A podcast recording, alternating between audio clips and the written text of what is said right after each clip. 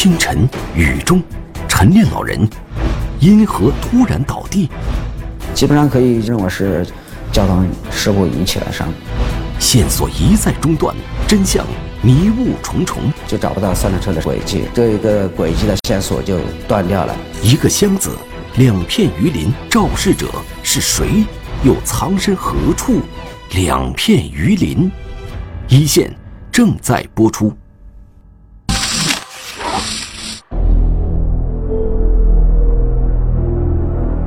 这是一个秋天的早晨，天还没亮，大多数人还在睡梦中，整个县城一片宁静。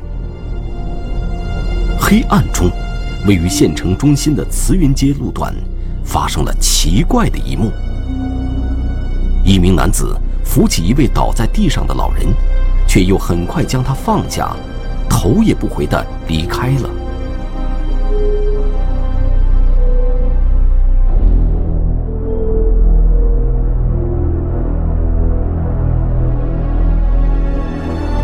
朱先生是一家早餐店的老板，每天都会早起到店里开门做生意。这天，朱先生像往常一样开车去店里。经过慈云街的时候，发现一位老人倒在马路上。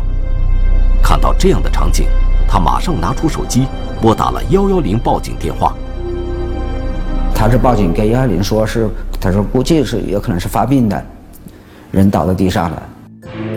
伤者是一名七十岁左右的老太太，头部有血迹渗出，身上看不出明显的伤痕，一时难以判断是她自己摔倒受伤，还是因为交通事故所致。情况刻不容缓，侦查员和急救人员立即将已经昏迷不醒的伤者送往附近的医院进行抢救。在抢救伤者的过程中，医护人员发现伤者的头部有多处创伤。并且有明显的血迹。如果移出的话，有可能是倒地受伤的。那如果那个外伤的严重程度啊，和那个多处外伤啊，那就是可以排除是自己摔倒了摔伤的。根据伤者头部的创伤，医护人员断定这是由外力作用所造成的伤害。基本上可以就是认为，就认为是交通事故引起的伤，引起的伤情。基于这个想法，侦查员首先根据接警的时间推测出了一个大概的时间段，然后调取了这个时间段内的发现伤者的慈云街路段的监控视频。九月二十三日早上五点零二分，伤者出现在监控画面里，只见他打着雨伞，独自一人走在大街上。当他走到街道中段的时候，被迎面行驶而来的车辆撞倒在地。随后，肇事车辆的车灯迅速熄灭。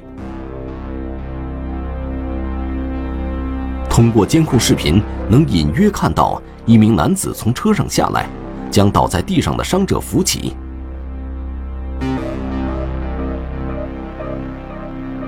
大概二十秒之后。男子丢下伤者，驾车逃离了现场。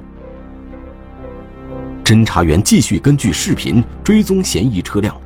当肇事车辆行驶到监控探头的下方时，侦查员能够清楚地看到，这是一辆红色车头、黄色尾箱的电动三轮车，车厢上还装着一个类似白色箱子的物品。这从车上就没有。右侧的后视镜，但是在现场勘查的过程中，在地面上是没有发现后视镜的碎片、碎片呢，以及遗遗失的后视镜。那就应该是判断的话，应该是本来这个在发生事故之前，这个三轮车就后视镜是右边的后视镜是缺失的。我迅速安排专呃那个办案人员分成三组，一组到县人民医院。了解伤者的相关情况。第二组到现场调查相关的证据，查找相关的这个目击证人。第三组查看现场周边的视频资料，查找嫌疑车辆的相关线索。侦查员决定扩大视频搜索的范围，沿着肇事车辆行驶路段和方向继续顺线侦查。在查阅了大量的监控视频后，侦查员终于发现了一辆极具嫌疑的三轮车。这是一处位于城西大桥的监控探头拍摄下的画面。早上五点零四分，一辆与肇事车辆高度相似的电动三轮车出现在监控画面中。侦查员以电动三轮车的行驶速度推算出了。从案发中心现场到这一路段所需的行驶时间，发现这个时间是基本吻合的。侦查员立即将这辆电动三轮车与肇事车辆进行了详细的比对。同时呢，也发现了右侧是没有呃后视镜。当时现场是那个肇事车辆是也没有后后后后视镜，这个比如我在这发现的时候，跟那个对比的时候也没得后视镜，所以说我就认为这个车是嫌疑最大。案件的侦破工作立即围绕嫌疑车辆展开，但是电动三轮车不在机动车的登记范围之内，要调查它的归属，只能依靠销售渠道进行。侦查员对罗田县城所有出售此类电动三轮车的网点进行实地走访。并对近几年所有红头黄尾电动三轮车的销售记录进行逐一排查。由于罗田城关呢有三个网点，光二零一七年就销售了十几台，呃，一车找人，人车见面。通过仔细的比对，侦查员筛选出了三十多辆与嫌疑车辆相同类型的电动三轮车，但遗憾的是，侦查员并没有找到符合嫌疑车辆特征的电动三轮车。从监控画面可以看出，肇事车辆在逃离中心现场以后，自东向西行驶到慈云街前面的分岔路口，右转，经过城西大桥后，继续往北驶去。当时是这个摄像头拍摄了三轮电动车的一个运行轨迹。当时三轮电动车从绿化广场过来之后，直接右拐进去了，因为里面只有一个商贸广场，所以我们推断电动车可能进入了商贸广场。大别山商贸广场里有住宅区和商贸区，罗田县最大的菜品批发市场就在其中。市场内部有好几百户商家，里面的道路也四通八达。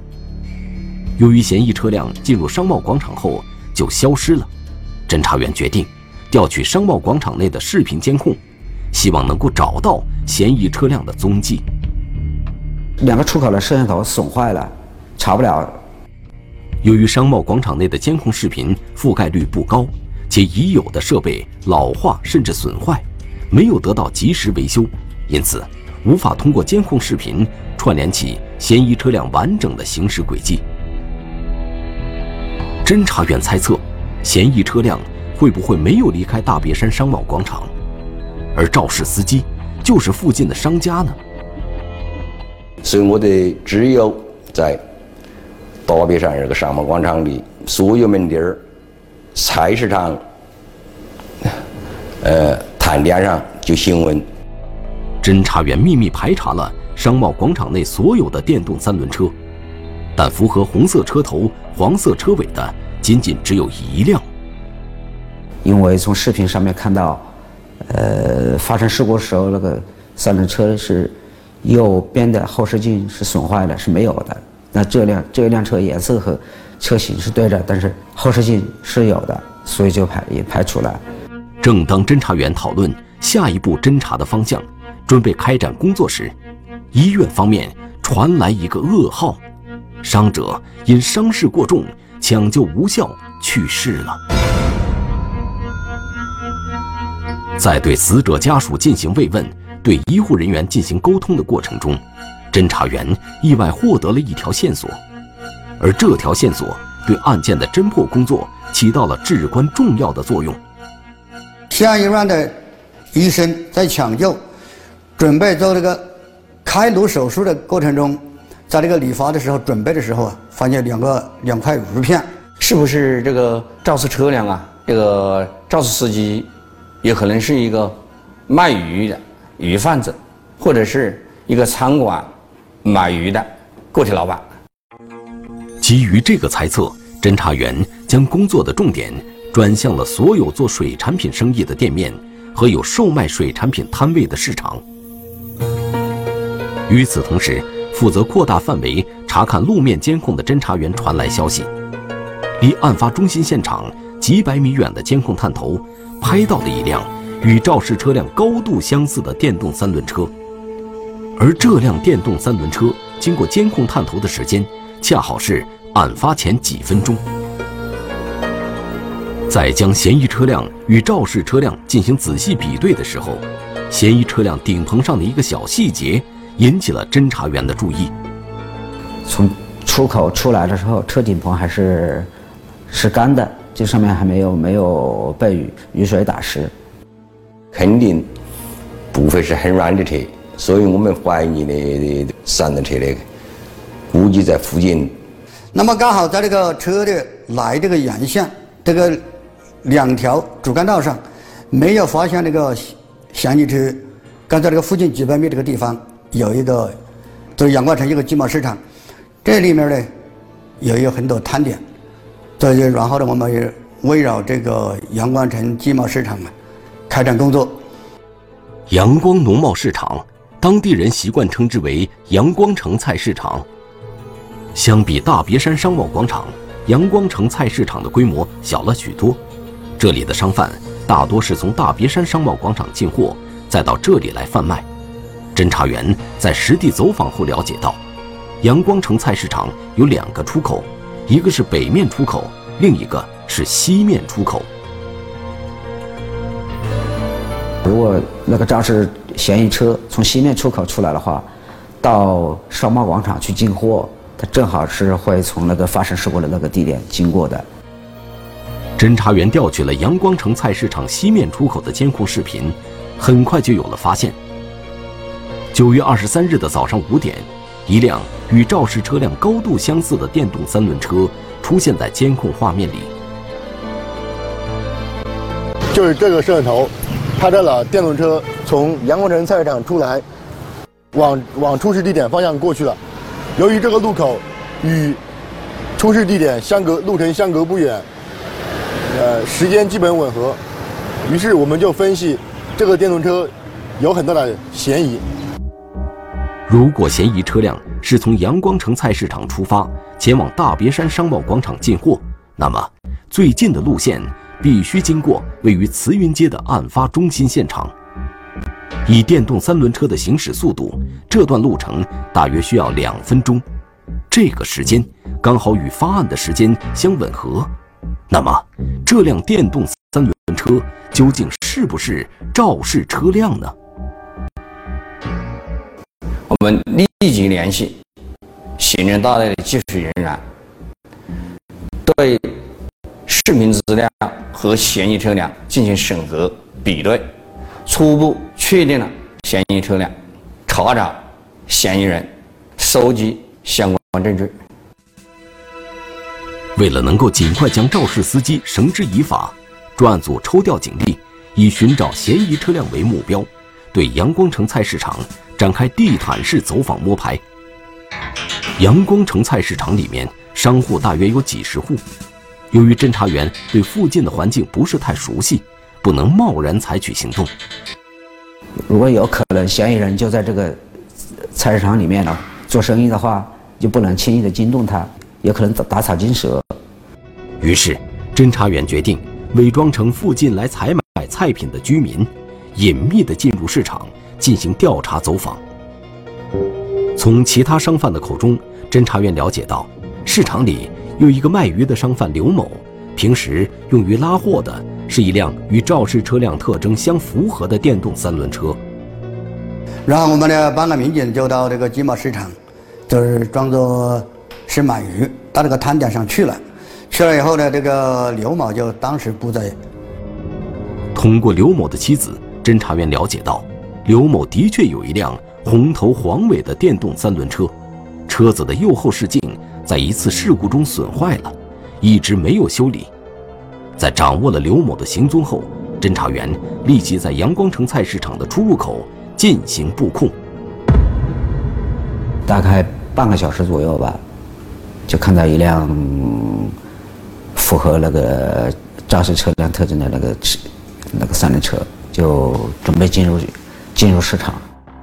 确认刘某身份信息之后，侦查员将毫无心理准备的刘某抓捕归案，并第一时间带回交警大队进行讯问。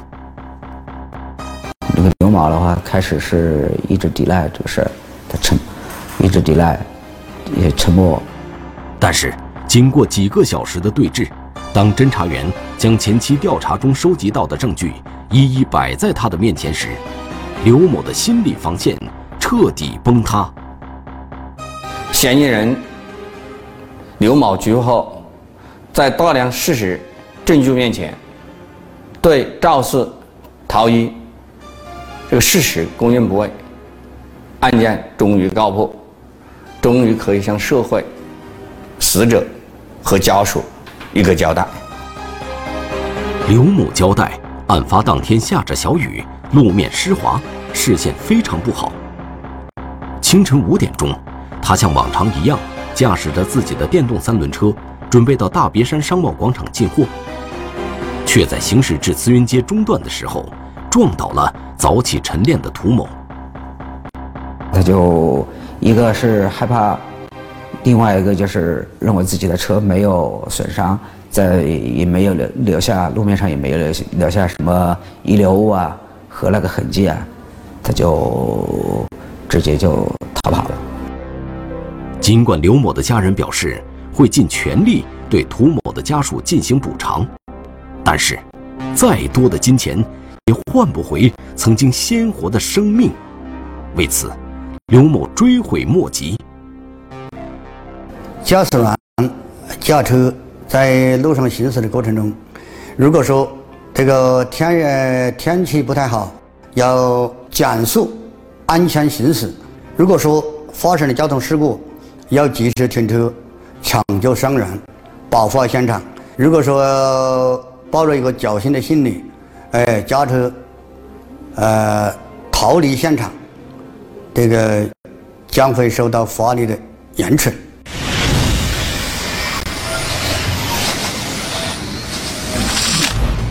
他们有备而来，伺机作案。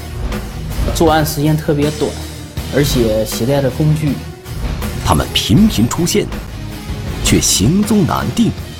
因为这个地方有监控盲区，我们监控就是到这个地方已经断了。警方循线追踪，狡猾窃贼藏身何处？网吧黑手一线正在播出。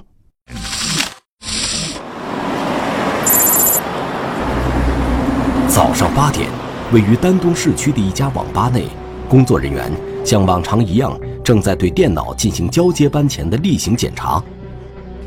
检查到摆放在二楼角落的四台电脑时，工作人员发现了异常。二位，快过来！发现这个机器被人撬开了，下面都有那个锁锁的嘛，是个铁箱子，铁箱盖儿打开了。由于这四台电脑无法正常开启，工作人员立即对被撬开的电脑主机箱进行了仔细检查。就发现这有四台机器被盗了，然后里边的内存条啊，还有显卡、CPU 都被偷走了。意识到问题的严重性，工作人员立即拿出手机拨打了报警电话。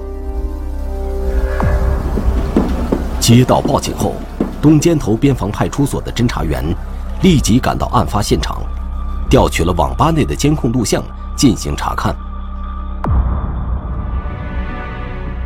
从监控录像可以看到，早晨五点二十分，一辆出租车停在了网吧门口，车上下来两名男子，一前一后走进网吧。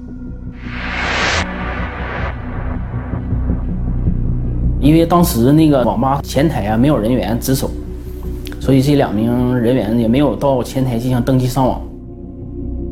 他们直奔二楼，找到最靠角落的位置，分别坐下。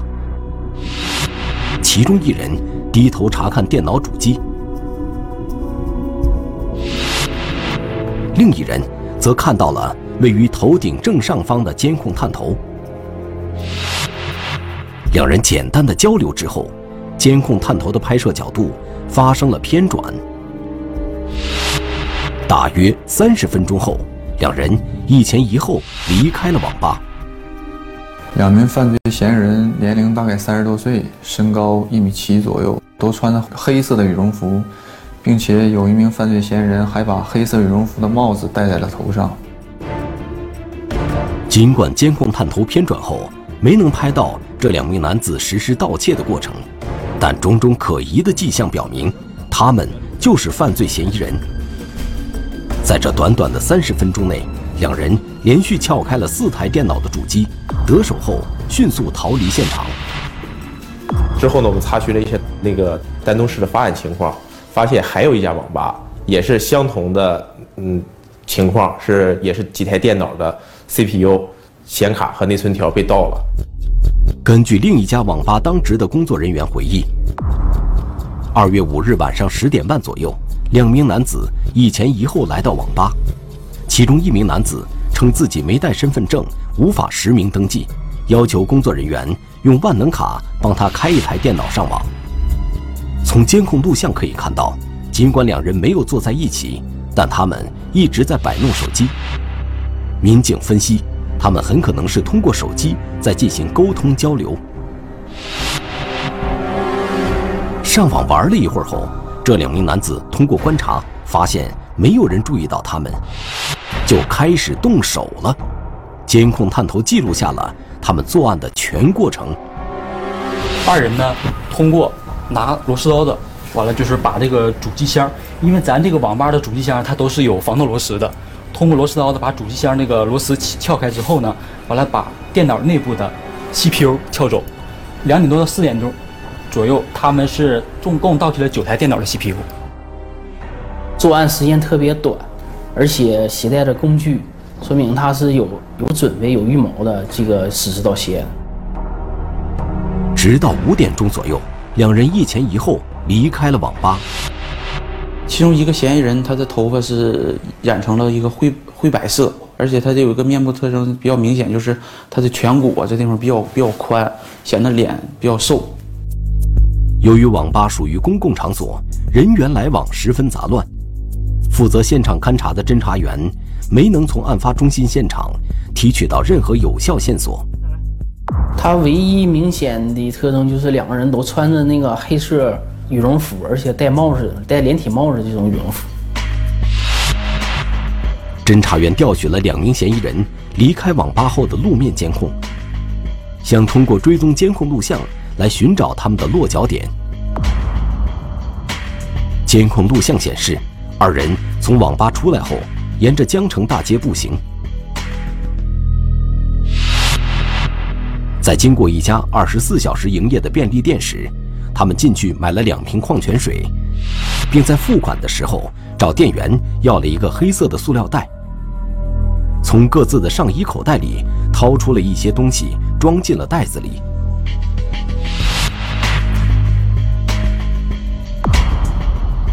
随后。提着袋子离开。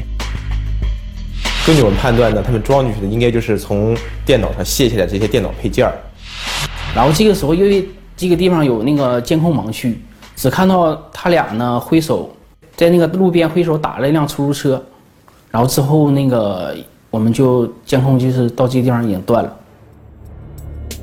此时天已经蒙蒙亮，路上的车辆开始变多，再加上监控探头。没能拍下嫌疑人所乘出租车的车牌号，想要以车找人是根本不可能的。江城大街通往丹东火车站方向，沿线有不少小区和旅馆。根据嫌疑人打上出租车后行驶的方向，侦查员想到了三种可能性：第一，就是在沿线两途的旅店进行住宿；第二呢，就是在某个小区内有他们的落脚点。第三就是他们是向火车站方向前进。侦查员立即对江城大街沿线展开秘密走访摸排，通过调取周边小区和旅馆的监控录像，并没有发现有两名嫌疑人出入或逗留的情况。侦查员分析后认为，这两名嫌疑人在通宵作案后，并没有找地方休息，很可能是怕暴露身份，急于逃离丹东。因此，他们应该是打车直奔丹东火车站方向去了。通过我们对这个网吧网管这个询问得知，两名犯罪嫌疑人应该都不是丹东本地人，因为说话都是外地口音。两名犯罪嫌疑人并没有进入这个所乘车方向的这个小区内，而是朝着这个火车站方向走去，所以我们更加进一步确定了两名犯罪嫌疑人都是外地人，不是本地人作案的那种可能。与此同时，负责查看网吧监控的侦查员有了新的发现。一名嫌疑人在网吧上网的时候登录过一款网络游戏，并且在他实施盗窃的过程当中，也一直没有退出游戏界面。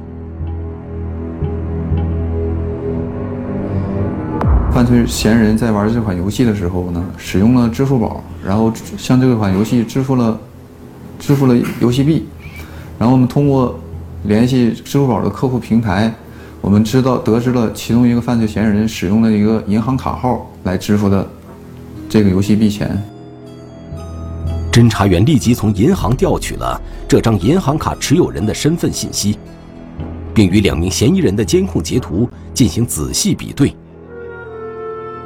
在我们登记的这个身份信息和他当天盗窃本人的面部特征非常吻合，所以我们就确定了其中一名嫌疑人的。具体身份：孙建峰，三十岁，辽宁省铁岭县人，曾因盗窃和故意伤害多次被公安机关打击处理过。案件的侦破工作立即围绕孙建峰本人展开。得到这一条重要线索之后呢，我们就来到了丹东市这个铁路公安处，调取了他的购票信息。果然不出所料，孙建峰于二月六日早晨六点从火车站。购买了一张一个半小时后从丹东开往沈阳的火车票。那么，在等候列车的这段时间里，孙建峰去了哪里？跟他一起实施盗窃的另一名嫌疑人又在哪儿呢？通过调取车站监控，侦查员发现两名体貌特征与嫌疑人非常相似的男子，曾在等待发车的时间段里出现在一家快餐店吃早餐。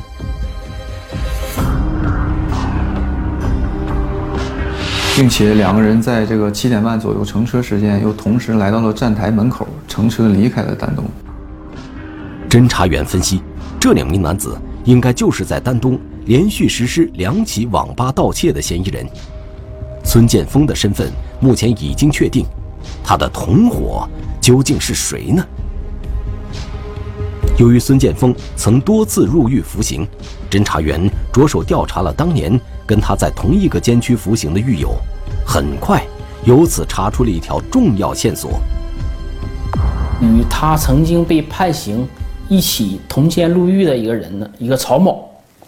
他这个信息和我们和当天和孙孙宝峰一起在网吧实施盗窃的呃人那个比对特别相似，所以我们对这个曹某进行了重点这个查询比对。曹宇，三十岁，辽宁省黑山县人，户籍信息上的照片和案发现场的嫌疑人面貌特征非常相似。侦查员查询曹宇的购票信息后发现，他于二月六日早晨跟孙建峰在同一时间段内购买了同一趟从丹东开往沈阳的火车票。至此，曹宇被列为丹东两起网吧盗窃案的另一名嫌疑人，成为警方缉拿的嫌疑对象。我们调取孙某峰和曹某的近一个月的乘车记录，发现该人频繁往返于沈阳和周边各大城市之间。侦查员发现，不管孙建峰和曹宇去往哪个城市，最后都要回到沈阳。也就是说，沈阳肯定有他们的落脚点。侦查员立即赶到沈阳，在当地警方的协助下，对二人进行秘密摸排。因为曹某和孙某峰啊，两人没有在沈阳没有固定的居住处所，也没有稳定的工作，我们便从曹某这个女朋友的身份开始入手查起，发现曹某的女朋友啊、在沈阳某大型商场内卖服装。侦查员决定秘密蹲守在曹宇女朋友工作的服装卖场附近，一旦曹宇露面，就立刻抓住时机实施抓捕。但是，三天过去了，曹宇始终没有出现。其女友每天下班后也是直接回到租住地，并没有跟曹宇见面。为了尽快找到曹宇，侦查员考虑再三后决定，直接对曹宇的女朋友进行劝说，希望他能配合警方的工作。经过表明身份呢，呃，做曹某女朋友的工作，最后曹某女朋友同意配合公安机关工作，并当着民警的面给曹某打了一个电话，劝曹某早日投案自首。我把这情况说清楚之后，那个曹某也表示说愿意自首，配合公安机关工作。就这样，我们第一名嫌疑人成功抓获。曹宇到案后，对自己的盗窃行为供认不讳，并表示愿意配合警方的工作，帮助侦查员抓捕孙建峰，以争取宽大处理。在曹宇的协助下，侦查员顺利地将正在上网的孙建峰抓获。交通名。哦。谁上车？玩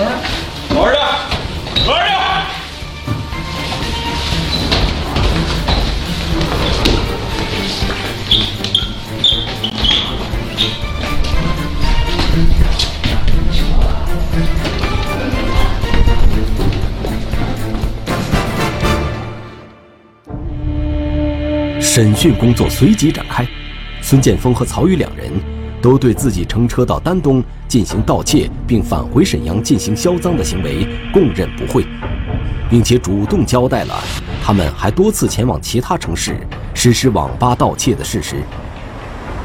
根据孙建峰、曹宇的交代，侦查员辗转多地，对辽宁省内和临近省市发生的十多起网吧盗窃案进行了核实和并案。一共在，呃，辽宁沈阳、大连、盘锦、阜新、锦州、丹东还有吉林长长春实施了十三起盗窃行为。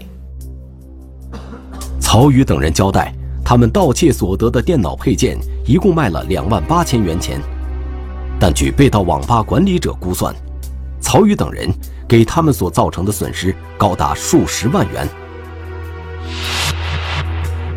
曹宇等人每到一个城市，都会先打车到当地的繁华路段寻找作案目标。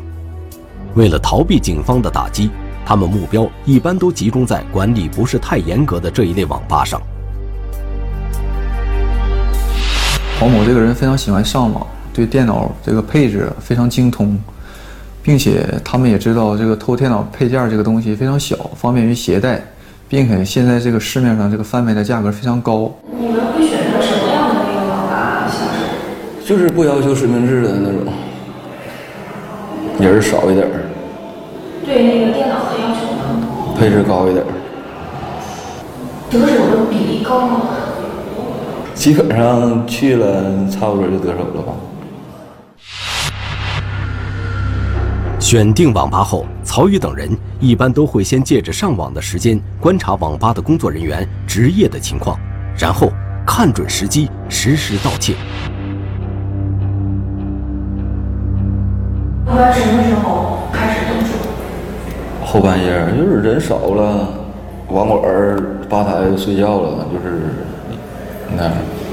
后半夜对没人注意的时候。对，因为这个凌晨是人特别容易犯困的时候，都会趴着睡觉，而且戒备心特别特别差。